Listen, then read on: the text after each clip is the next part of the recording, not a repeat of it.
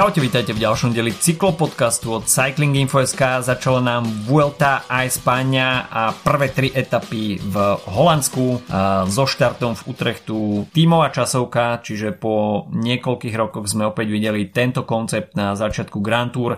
No a samozrejme potom rovinatý profil, ako sme už avizovali, moc tam organizátori nemali čo vymyslieť, ale napriek tomu ten priebeh etap bol v niektorých častiach pomerne dosť nervózny No a počas dnešného rest day sa celá tá karavana VLT e, presunie na sever Španielska, kde už e, VLT začne e, skutočne aj naberať nejaké reálne výškové metre už v najbližších dňoch. Tak o tom všetkom dnes od mikrofónu vás zdraví Adama Filip. Dobrý deň.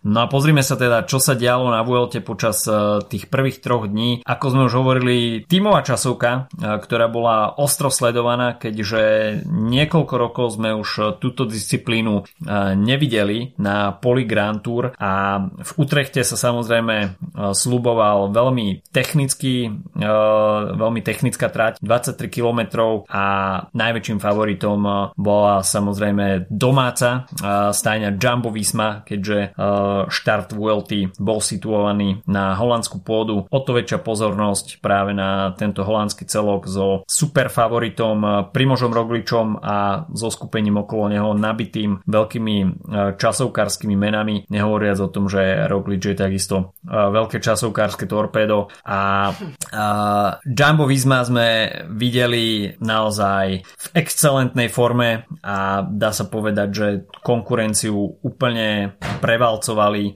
Ineos, ktorý tam nastavil veľmi silný benchmark, tak nakoniec bol zdolaný o nejakých 13 sekúnd a zvyšok štartového pola už nakupoval solidné desiatky sekúnd, čo sa samozrejme odrazilo aj uh, potom uh, v tom GC poradí a hovorili sme to už v preview, že táto tímová časovka bude vyhovovať tímom ako Ineos, Jumbo, uh, Quickstep, čo sa potvrdilo. Na druhej strane sme videli týmy, ktoré jednak nedisponujú takou časovkárskou kvalitou a to sa odzrkadlilo na výsledkoch a niektorí jazdci v GC už skutočne nakúpili celkom významné sekundy. Myslím, že tam tiež trošku sa podpísalo tiež e, tie meniace sa podmienky na trati. Um, hmm. Napríklad uh, e, IF mal, že z takých tých povedzme tímov, ktorí mali aj nejakých uh, jazdcov z, horš- z širšieho okruhu favoritov, tak uh, mal uh, IF uh, najväčšie straty, stratil tam minútu 19, uh, myslím, že tam hralo trochu aj to počasie rolu, ale teoreticky to bol tým, ktorý nemal toľko strácať, lebo nikto z ich GC jazdcov nie je úplne že totálne beznadejný časovkár. Um, videli sme aj Cartyho v minulosti, aj Urana, zájazdi veľmi solidné časovky. A na druhej strane Jumbo naozaj tam už je vidieť to len na tom, že došli v kompletnej uh, osmičke, došli do cieľa, mm-hmm. um, že vlastne uh, keď som si pozrel ten, ten, ten, tú výsledkovú listinu, tak až 9. Bahrain, ktorý stratil 42 sekúnd na Jumbo, tak, uh, tak došiel mm-hmm. komplete, všetci ostatní sa potom porozpadávali po ceste, tak ako to, však tak ako sa môže, to je zase samozrejme nie je nič na tom zlé, ale um, je vidieť, že tam proste ten, to násadenie uh, bolo veľké, no tiež sú tam, keď si vezmeme, že uh, je tam zlatý a strieborný medalista z Olympiády napríklad poslednej hmm. v rámci toho týmu Eduardo Affini, ktorý tiež je veľmi, veľmi dobrý časokár a myslím, že on otázka času, kedy sa to potvrdí aj na, nejakom, na nejakých majstrovstvách um, sveta alebo podobne. Teoreticky, keby mal príležitosť minulý týždeň ísť majstrovstva Európy, tak by práve po mne tiež niečo zázdil. Takže je to, je to len potvrdenie potvrdenie toho, že, že Jumbo teda nešlo na náhodu. A myslím si, že tiež je to ukážka toho, že um, Roglič nemusí byť, že to zranenia práve po mne s, uh, nie sú až také vážne, aby ho to nejakým spôsobom minimálne na začiatku uh, ohrozovalo. A myslím si, že by nešiel do týchto pretekov, keby uh, si neboli v týme istý tým, že tam môže zabojovať o to víťazstvo. A myslím, že tá prvá etapa tomu, tomu, tomu to ukázala, že to proste sa išli bomby a išlo sa na istotu domáca, domáci štart. Um, inak je to uh, zaujímavé, že neviem, či si pamätáš štart v Utrechte Tour de France, keď tam bol v 2015, tak uh, tú individuálnu časovku tam vyhral Rohan Dennis tedy a teraz mm. uh, bol členom vlastne uh, toho víťazného týmu. Do červeného išiel uh, Robert Gessing, čo je tiež veľmi tak, tak, taká satisfakcia, pretože to ten tímový jazdec, ktorý odkedy v podstate mm. sa, sa tam vytratili nejaké jeho ambície na GC, tak uh, je veľmi výrazný pomáhač pre ambície Jumbo Visma, takže to je tiež celkom sympatické, že Holandian si oblekol ten červený dres po etape a no, akože tie, tie, tie rozdiely už sú naozaj solidné a uvidíme, čo, čo, s tým, čo s tým prinesú ďalšie dni. Ešte možno mi napadlo, že sme minulý týždeň som rozprával o tom, ako sa mi snívalo, že Nairo vyhrá, um, World Tour oh. uh, a takže sme nahrávali tesne predtým, ako vyšli na povrch informácie o tom, že mal uh, zakázané látky na teste v, na Tour de France. Um, nie, je disk, nie je diskvalifikovaný, respektíve bol diskvalifikovaný z Tour de France, nemá zakázanú činnosť, lebo to neboli látky, ktoré zakazuje Svetová antidopingová federácia, um, ale nakoniec sa tým a asi aj on sám rozhodol, že nebude stať na štarte ULT, takže tam sa môj sen rozplynul a môžeme sa pozerať na nejaké teraz e, e, e, reálnejšie, objektívnejšie spôsoby, ako, ako hodnotiť túto Grand Tour. Ináč, toto bude zaujímavé ešte sledovať, pretože Tramadol, ktorý sa tam nachádzal v, tých jeho dvoch vzorkách, tak skutočne nie je na antidopingovke, ale cyklistika je nejakým spôsobom začarovaným kruhom, že ako náhle sa objaví nejaká látka, ktorá dajme tomu nie je úplne naturálneho pôvodu, tak hm. sa, sa instantne rozvíri voda a začnú sa robiť okolo toho nejaké špekulácie. Podľa mňa XY športov fičí na takýchto painkilleroch a vidíme to hlavne v tenise, tak to si myslím, že je úplne bežné. Nadal už niekoľko rokov fičí na, na barzakých zabíjačoch bolestí a, a ide od turnaja k turnaju a proste ľudia to berú tak, že podáva heroické výkony napriek bolesti, ktorú potlačuje, ale už sa menej hovorí o tom, že čím ju potlačuje a ako náhle sa takýto prípad objaví v cyklistike, tak e, hneď je oheň na streche. Takže toto bude ešte zaujímavé sledovať, pretože Nairo asi nebude úplne spokojný s tým, že mu to 6. miesto z Tour bude odobraté a už asi zapriaha svoj koč plný právnikov a rozbe- rozbehnú nejakú akciu. Tak e, toto bude ešte môže byť celkom dramatické a zaujímavé sledovať, ale späť teda k tej tímovej časovke spomínal si Roberta Chesinka, tak uh, to jeho preťatie cieľovej uh, pásky na prvom mieste a oblečenie sa do červeného dresu určite veľké zadozučinenie. Uh, netreba zabúdať na to, že Hessing už má 36 rokov, je to super domestik, uh, ako sa patrí a je to jeho 17. sezóna v tomto týme. Mm. Čiže v podstate od Rabobanku cez Belkin, Loto až po Jumbo. Je to jeden uh, a v podstate od začiatku svojej kariéry v tomto týme. Takže je to veľká symbolika takisto v tom, že tým a jazdci mu pustili ten červený dres po prvom dni, takže pre Roberta Hessinga veľký deň. No a videli sme teda veľké časové rozdiely. Hovorilo sa o tom, že Čiremko sa možno oblečie do červeného už počas toho prvého týždňa, respektíve prvého súťažného bloku. A, ale samozrejme kľúčovým faktorom bolo vyhrať túto tímovú časovku, pretože ako sme videli v nasledujúcich dvoch dňoch, tak ten červený dres e, ostal v týme Jumbo Visma iba sa e, podáva z ruky do ruky a niektoré týmy už zaznamenali väčšie časové straty, dajme tomu, že napríklad je taký Jai Hindley, kde Bora skončila na, na papieri solidnom 7. mieste tak uh, už tam je 40 sekundová strata, čo samozrejme nie je nič svetoborné, ale uh, získať takúto časovú stratu už v prvý deň uh, nie je nič príjemné. No prišla etapa číslo 2 a tam sa samozrejme samozrejme očakával prvý šprinterský súboj tohto ročnej VLT. No a sam Bennett, ktorý nezažíva úplne najlepšiu sezónu, to si musíme povedať, pretože po tom prestupe z Quickstepu do Bory na začiatku roka sme hovorili, že by mohlo prísť nejaké výsledkové obrodenie sama Beneta a získanie takej celkovej pohody v týme, kde pôsobil a vyrastol podstate v konkurencieschopného šprintéra na svetovej úrovni až v podstate medzi jednu z najväčších šprinterských hviezd, tak zaznamenal v tejto sezóne zatiaľ pred Vueltou iba jedno víťazstvo na Eschborn Frankfurt a na Vueltu vstupoval v podstate bez absolvovanej Grand Tour tento rok s tým, že bol vynechaný z nominácie na Tour de France. A tak sa mi zdá, že ešte niekoľko týždňov pred samotnou Vueltou sa špekulovalo o tom, že či vôbec Sam Bennett na Vueltu pôjde, či Bora, podobne ako tomu bolo uh, na Gire, nevsadí všetko na tú vrchárskú kartu mm. a podporu pre Jaya Hindleyho, takže okolo sama Beneta uh, sa začalo trošku zmrákať, ale nakoniec sme videli, že uh, bol na start liste a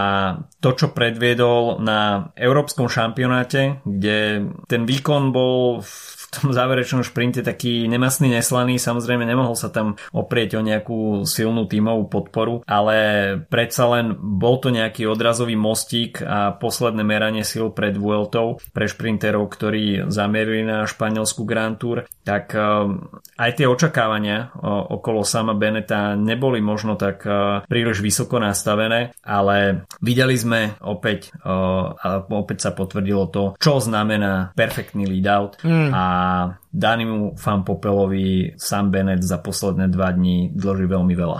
Ja by som povedal, že byť Patrick Lefevre, tak som na telefone s um, agentom Daniho uh, Popela, lebo videli sme, čo spravil tiež pre uh, Fabio Jakobsena na majstrovstvách Európy, teda mm-hmm. um, pre jazda Quickstepu, ale v holandskom drese samozrejme, kde sme sa bavili minulý týždeň, že dokonca skončil v záverečnom šprinte lepšie ako Sam Bennett mm-hmm. a napriek tomu, že robil lead out, no a tu naozaj sa ukázalo tieto dva dní, že ten, tá kombinácia s ním a s, um, tiež s Ryanom Mullenom, ktorý sa tiež postupne zlepšuje, tak uh, vyrastá z nich veľmi silný šprinterský vlak uh, a zohraný. Možno nie v takej úrovni ako, ako Quickstep, samozrejme to je úplná iná liga, ale v Quickstepe tiež musia myslieť na to, že Morkov začína starnúť a že nebude, nebude mm. jazdiť do 50 a uh, možno nejakým spôsobom obmieniať ten vlak u nich tiež bude potrebné. Byť Lefevre, tak berem fan Popela a momentálne do toho týmu, nech sa trošku ešte priučí od Morkova, a, ale tak naozaj bol,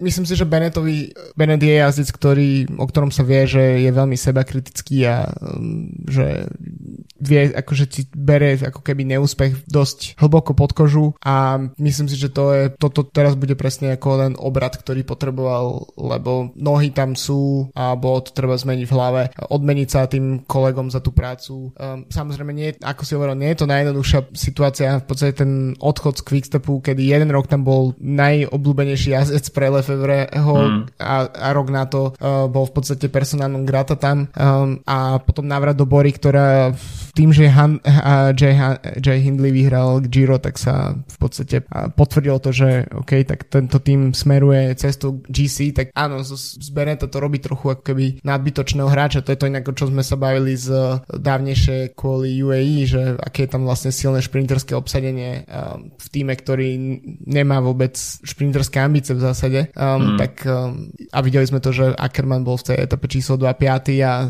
to je teoretický priestor Ackerman, keby mal uh, v takejto konkurencii neviem, šprintovať ešte práve v drese Bory pred neviem, dvoma, troma sezónami, tak práve po mne by išiel po víťazstvo. Um, takže je to celkom zaujímavé, že ako sa to bude vyvíjať týmto smerom. Uh, v podstate to šprinterské obsadenie nie je najsilnejšie pre Beneta. Momentálne vyzerá najväčšia konkurencia Mats Pedersen, ktorý, povedzme si to úprimne, uh, nemá taký top speed ako Sam Bennett vo forme a tým pádom um, Pedersen skôr musí vyhľadávať uh, ťažšie koncovky etap klasikárske. Prípadne extrémne počasie, tak ako keď vyhral majstrovstvo sveta. A Merlier hmm. myslím si, že vyzerá v, celkom v pohode, ale je, videli sme, že ani na majstrovstvách z Európy sa mu to nepodarilo premeniť e, k, na víťazstvo a tu ak Bennett chytí naozaj um, akože veľmi dobrý, uh, takú veľmi, veľmi dobrú fázonu, tak si myslím, že to bude v tých zopár šprinterských etapách na VLT veľmi ťažké pre konkurenciu, lebo už tá etapa číslo 3, ktorá potom končila v,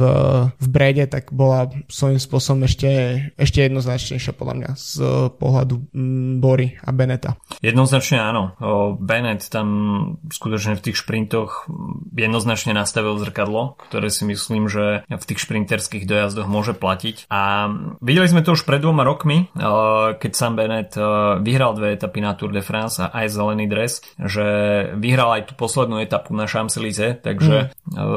je v podstate schopným šprinterom prejsť celú tú Grand Tour a na záver ešte byť schopný šprintovať o víťazstvo. A samozrejme tie výškové metre budú kruté na Vuelte a bude záležať od toho, aké tempo sa zvolí v pelotóne, aby grupe so šprintermi stiehalo limit a ako dostanú šprintery zabrať v tých kopcovitých a horských etapách, ale myslím si, že sám Bennett sa tým druhým víťazstvom za posledné 3 dní skutočne dostal do psychickej pohody a perfektne ho to naladilo, vie, že má okolo seba tým, ktorý mu je po ruke a rozhodne je v pohode. Čo si myslím, že sa úplne asi nedá povedať o Timovi Merlierovi, ktorý a už minule som to zabudol spomenúť, ale Merlier, Merlier samozrejme bude prestupovať do Quickstepu a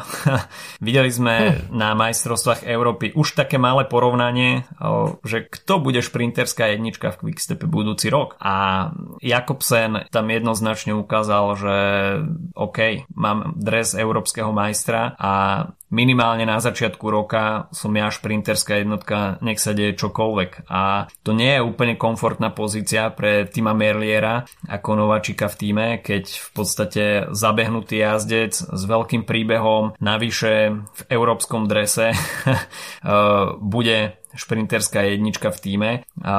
Čo z hľadiska konkurencie v týme nie je nikdy zlé, ale Merlier si možno sám predstavoval ten štart v novom týme mm, trošku optimistickejšie, ale Jakobsen e, bol nakoniec mužom, ktorý e, ho porazil na európskom šampionáte a e, vidíme, že s Merlierom sa to môže ťahať aj počas tohto ročnej VLT samozrejme sme len na začiatku, ale tých šprinterských príležitostí tam takisto nebude, nebude úplne požehnanie a Merlier na druhú stranu nepatrí k šprinterom, ktorí by boli nejako extrémne odolní počas Grand Tour a majú vždy dobré začiatky jeho... práve.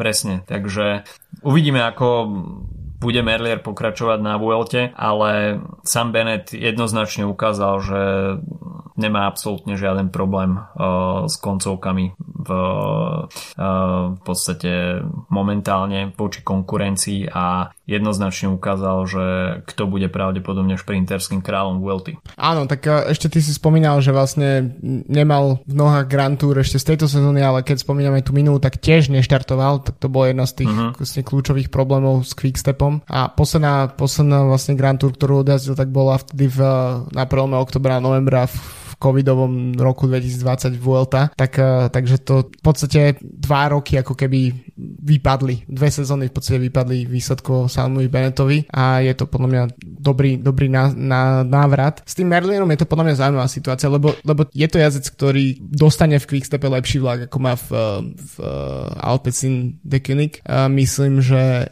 ten tým sa tiež samozrejme dobre, dobre funguje aj pre šprinterov, vidíme to na Philipsenovi a podobne, ale v Quickstepe to bude predsa len iná liga, ale je, hej, je to podľa mňa tiež taká, taká zaujímavá situácia, kedy, ktorú vidíme viackrát inak na tejto Vuelte, že jazdci, ktorí už majú ohlásený vlastne prestup, tak e, štartujú tu, je to aj uh, Carapaz napríklad, mm-hmm. budeš, je vlastne líder Ineosu, ale už má podpísanú zmluvu s if na budúcu sezónu uh, Um, takže to je aj Dylan Van Barrel vlastne, ktorý práve ide najväčšej konkurencii do Jamba, uh, tak ten tiež uh, má podpísanú zmluvu, dokonca sa tie prestupy ohlasili oficiálne, myslím, že práve v deň štartu VLT v piatok. To mm-hmm. je mhm. celkom taká situácia, že tie týmy, aj tí jazdci sa musia na, naozaj o to odosobniť. Ja verím, že väčšina z nich sú naozaj že profesionáli, ale a nemyslieť už, nebyť už zmyslov niekde proste ďalej v inom týme, um, pretože je to, videli sme to napríklad na príklade teraz Dylana Tunsa, ktorý, ktorý prestúpil do Izraelu okamžite, um, teda s platnosťou od podpísania zmluvy, čo bolo kedy v polke augusta niekedy. Uh-huh. A je to podľa mňa prestup, ktorý dáva ako keby väčší zmysel, lebo ok, podpíše sa to a je, je to na papieri proste, je to na papieri, že, že, že som tam, môžem myslieť na budúcnosť, môžem myslieť na prítomnosť v tom týme. Zatiaľ, čo tu naozaj uh, vidíme, že Karapas proste s vidinou, uh, a nie že s vidinou, už proste s potvrdenou budúcnosťou zároveň jazdí teoreticky proti svojim budúcim uh, tímovým kolegom a pri Fan Barlem, ktorý má um, domestikovské povinnosti vlastne pre svoj kde, kde je najväčšia konkurencia jeho budúci tým, tak je to ešte podľa mňa zvláštnejšia situácia, že ako keby sa naozaj o to odosobniť.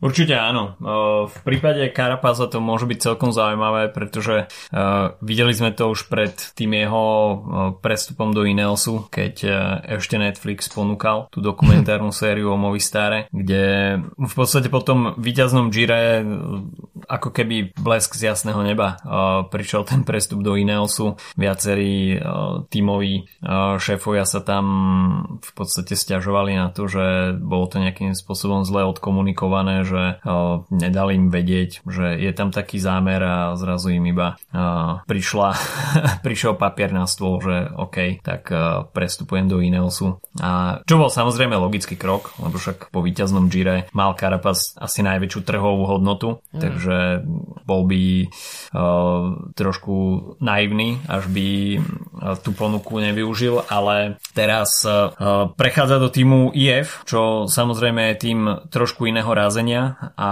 sám som zvedavý, že či sa nejakým spôsobom rozhovorí o tom neskôr, že, že čo bolo pre neho hlavnou motiváciou. Možno pravdepodobne to, že v IF bude jednoznačným GC lídrom uh, celého týmu, čo sa v Ineose samozrejme nedá úplne garantovať, ale toto bude zaujímavé sledovať takisto, že ako sa celá tá situácia v Ineose vyvinie, pretože videli sme už aj v etape číslo 3, že nevyhli sa pádu v neúplne najlepšej situácii, keď v podstate bolo necelých 20 km do cieľa.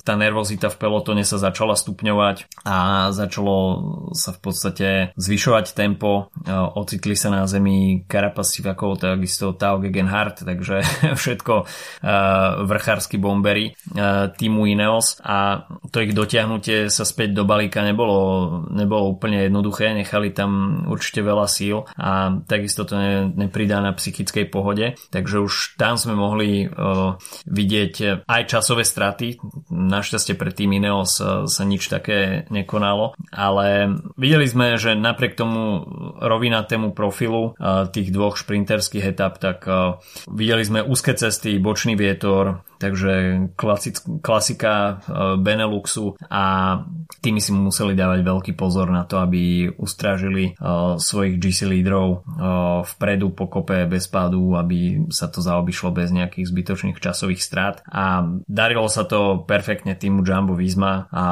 suchou nohou v podstate prechádzajú na španielskú pôdu. Ako sme už spomínali, tak cez Roberta Hessinga, cez Mikea Toinisena až po Eduarda Finiho sa, sa odovzdáva ten červený dres, takže prvý rest day na Vuelte si Eduardo Affini užíva v červenom a uvidíme, že ako to uh, naďalej bude uh, sedieť týmu Jumbo Visma, táto líderská pozícia, pretože uh, už vstupom na španielsku pôdu sa samozrejme začne dvíhať terén a nemyslím si, že Jumbo bude chcieť držať červený dres počas všetkých 21 dní. Samozrejme, marketingovo by to bolo veľmi príťažlivé, ale predsa len blíži sa koniec sezóny, tá únava je naakumulovaná a ťahať na Vuelte špicu non-stop s líderským dresom, tak e, nie je úplne jednoduché a uvidíme, e, akú stratégiu e, zvolí holandský tým do nasledujúcich dní, ale skôr než sa dostaneme k preview tých nasledujúcich 3 dní, tak si, troch dní, tak si dáme malý coffee break s partnerom nášho podcastu kofein.sk a až ste dopočúvali minulý týždňový podcast až do konca napriek detskému plaču, ktorý ste asi počuli v pozadí. Nahrával som z dovolenky v Chorvátsku, kde som si zámerne spravil kávový detox. Hoci som si mohol zobrať mlinček a nejaký aeropress, tak som to tak nespravil. Chcel som si po dlhom čase otestovať, čo so mnou spraví kávová abstinencia a môžem povedať, že pokiaľ by vplyvom neviem akých katastrofických scenárov vyhnuli všetky kávovníkové rastliny na svete, tak by som to prežil a, a napriek tomu návrat domov k výberovej káve bol veľmi príjemný a hneď som, hneď som zapol kávovár a už sa do mlinčeka sypal Honduras Jeruzalém. Toto je moja najobľúbenejšia káva od pražiarne kofeín a skutočne je to niečo, málo vecí mi spraví krajší deň ako, ako dobrá výberová káva a či už siahnete po natural washed alebo honey verzii tejto kávy, tak nemôžete spraviť prešlap vedľa. Navyše je to priamo kupované od farmárov z, z farmy Finku Jeruzalén a až chcete takisto uh, si prečítať nejaký príbeh tejto kávy, tejto farmy, tak uh, na stránke kofeín.sk nájdete viacej informácií. Takže vďaka Kofeín.sk, partnerovi nášmu podcastu a, a aj za ich skvelú kávu, ktorá vám určite spraví deň krajším. No a poďme sa pozrieť na to, čo nás čaká nasledujúce 3 dni na Vuelte, pretože výškové metre, tak uh, tie sú spojené s Vueltou, to sú spojené nádoby a začneme po pomerne dosť zostra už e, počas prvého týždňa. A etapa číslo 4, ktorá sa možno na papieri nejaví až tak e, nejak úplne vzrušujúco, tak e, v podstate tá druhá polovica etapy bude mať viacero nekategorizovaných stúpaní, ale tie výškové metre tam budú, budú prítomné.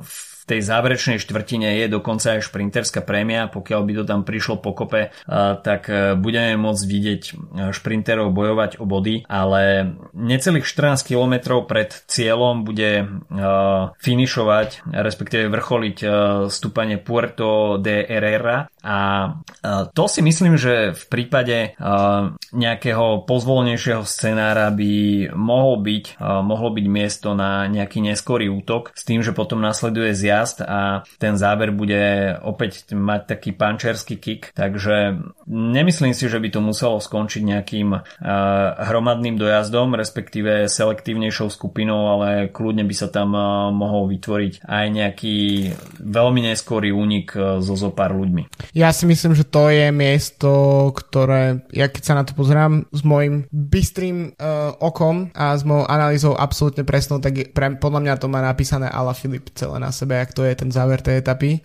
pretože ten, ten, tá rampa na záver je, nie je uh, extrémne strmá, ale predpokladám, že pre väčšinu šprinterov to bude príliš. Ale Filip je hladný a ešte je tam možnosť aj teoreticky ho nejakým spôsobom, aj keď neviem, ako to vlastne teraz vychádza, ale teoreticky ho nejak možno do, dostať do, aj do červeného dresu, čo by mohlo vyhovať um, pre, uh, mohlo by vyhovať um, Jumbo Visma, pretože tam je momentálne stráca, keď sa na to pozerám, tak stráca 14 sekúnd, to znamená 10 sekúnd za víťazstvo, potom je tam nejaká možnosť na to, že to by mohlo mu to sedieť. Aspoň tak, tak sa to mne vidí. Vieme samozrejme, že, že juhoeurópske Grand Tours majú dosť um, všelijako nakreslené tie profily, takže neviem, čo to v praxi bude znamenať, ale tak, tak sa mne to vidí. Etapa číslo 5, uh, tak to bude finish v Bilbao a takisto takmer 3000 výškových metrov. Uh, tie výškové metre budú koncentrované najmä do tej druhej časti etapy, budú tam 3 stupania tretej kategórie, no a záverečné 2 stupania budú mať druhú kategóriu. Dvakrát sa povie, pôjde v podstate cez Alto del Vivero, takže tam bude správený okruh, no a finish v Bilbao.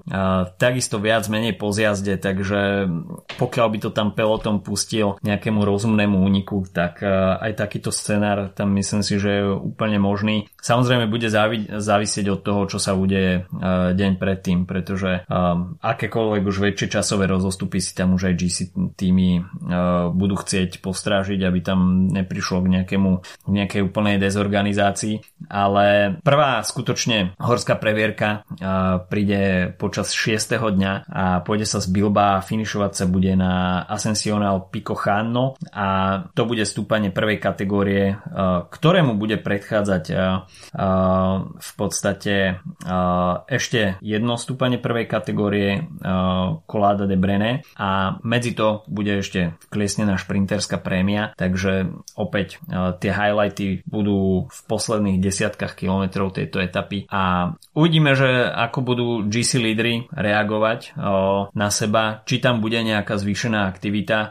Teoreticky, až by sa Roglič chcel prezentovať a dať tam nejaké stanovisko k tomu, ako na tom fyzicky je po tom avizovanom zranení, tak mohol by tam superom poslať nejaký pozdrav, ale nemyslím si, že by Roglič chcel strieľať náboje takto skoro.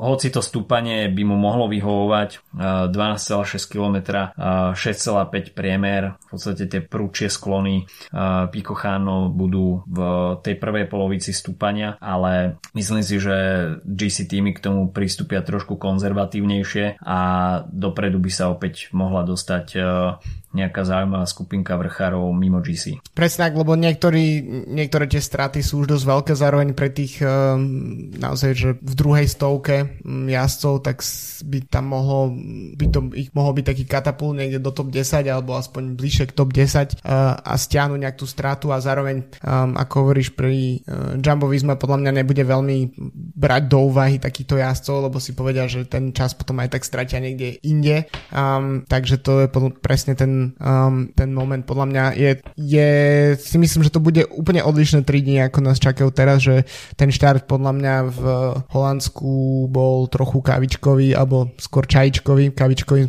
kavičkový mm-hmm. máme, máme, máme sponzora kavičkového, ale v, uh, z tých troch štartov v zahraničí v tohto ročnej Grand Tour, tak si myslím, že ma tak na, najmenej ma um, zaujal aj tým v podstate profilom etap a keď, keď, keby som si pozrel proste výsledky bez toho, aby som vedel, čo sa deje a, a videl by som, že OK, tak tímovú časovku vyhral Jumbo a dve etapy potom Sam Bennett len na základe tých výsledkov, mm. tak by som si hovoril, že nemám ani dôvod pozerať highlighty v podstate, že viem si proste predstaviť, ako to asi vyzeralo. Takže keď si to porovnáme, ja práve som spomínal ten štart Tour de France v Utrechte 2015, kedy sa jazdila potom úplne iná trať. Um, hneď v druhej uh, etape, ak si dobre pamätám, to bola druhá alebo tretia etapa, tak bočné vetry totálne roztrhali peloton uh, a vtedy tam stratil Quintana a ďalší GC jazdci, um, zatiaľ čo Froome sa ocitol vpredu a ešte neviem, či si pamätáš, ale bola tam taká situácia, že keby, um, keby nevypustil záverečný šprint Cavendish, tak by išiel Tony Martin do žltého dresu a namiesto mm-hmm. toho v ňom bol Fabian Cancellara, tak to bol taký, uh, pre mňa to bol jeden z takých tých najlepších štartov túr, a keď si pamätám potom 2000, uh, teda to bol 2015, tretia etapa, tam potom následne um, došlo k brutálnemu pádu um, um, kde práve aj Kančára prišiel uh, v tej etape, dokončil ju, ale prišiel žltý dres a myslím, že etapu vyhral vtedy Purito Rodriguez. Tak to, je, to, to si pamätám, hej, ale tieto myslím, že tieto tri dní, tak uh, ešte aj v kontexte toho, čo sa dialo vlastne v, v Dánsku a čo sa dialo v Maďarsku na Gire, tak uh, nie, nebolo to nič, nič výnimočné. Hovoriac Puritovi, tak uh, myslím si, že nasledujúce 3 dní si viem predstaviť, že v hoci ktorej etape môžu vyhrať Alejandro Valverde. Ja som myslel, že Purito sa môže nejakým spôsobom. A, áno, tak e, za, v najlepších rokoch by to bolo určite, že, že čisto, že Valverdevská pôda. A ja som sa pozeral konkrétne na tú etapu číslo 5, že, že by možno mohla byť trochu uh, preňho. Um, v tej šestke už tam potom skôr vidím, tak ako si ty spomínal, tam s tebou úplne súhlasím, že to budú nejakí vrchári, ktorí už budú hlbšie v GC a uh, môžeme vlastne aj typnúť a by som povedal, že uh, ak by som začal, tak uh, tú štvrtú etapu už som hovoril, Ala Filip, piatú etapu si ešte rozmyslím a šiestú etapu som si našiel, že Jay Vine, ktorý minulý rok zajazdil fakt super, okay. um, super um, Vueltu, tak si myslím, že by sa mohol dostať. A v tej peťke ten Valverde mi nejakým spôsobom tam pasoval, ale myslím si, že to je, to nechám na teba, uh, takže Sergio Igita peťke. OK, OK. No, etapa číslo 4, tak samozrejme Julian Alaphilippe je pomerne jasná voľba, ale rád by som tam videl práve Alejandra Valverdeho.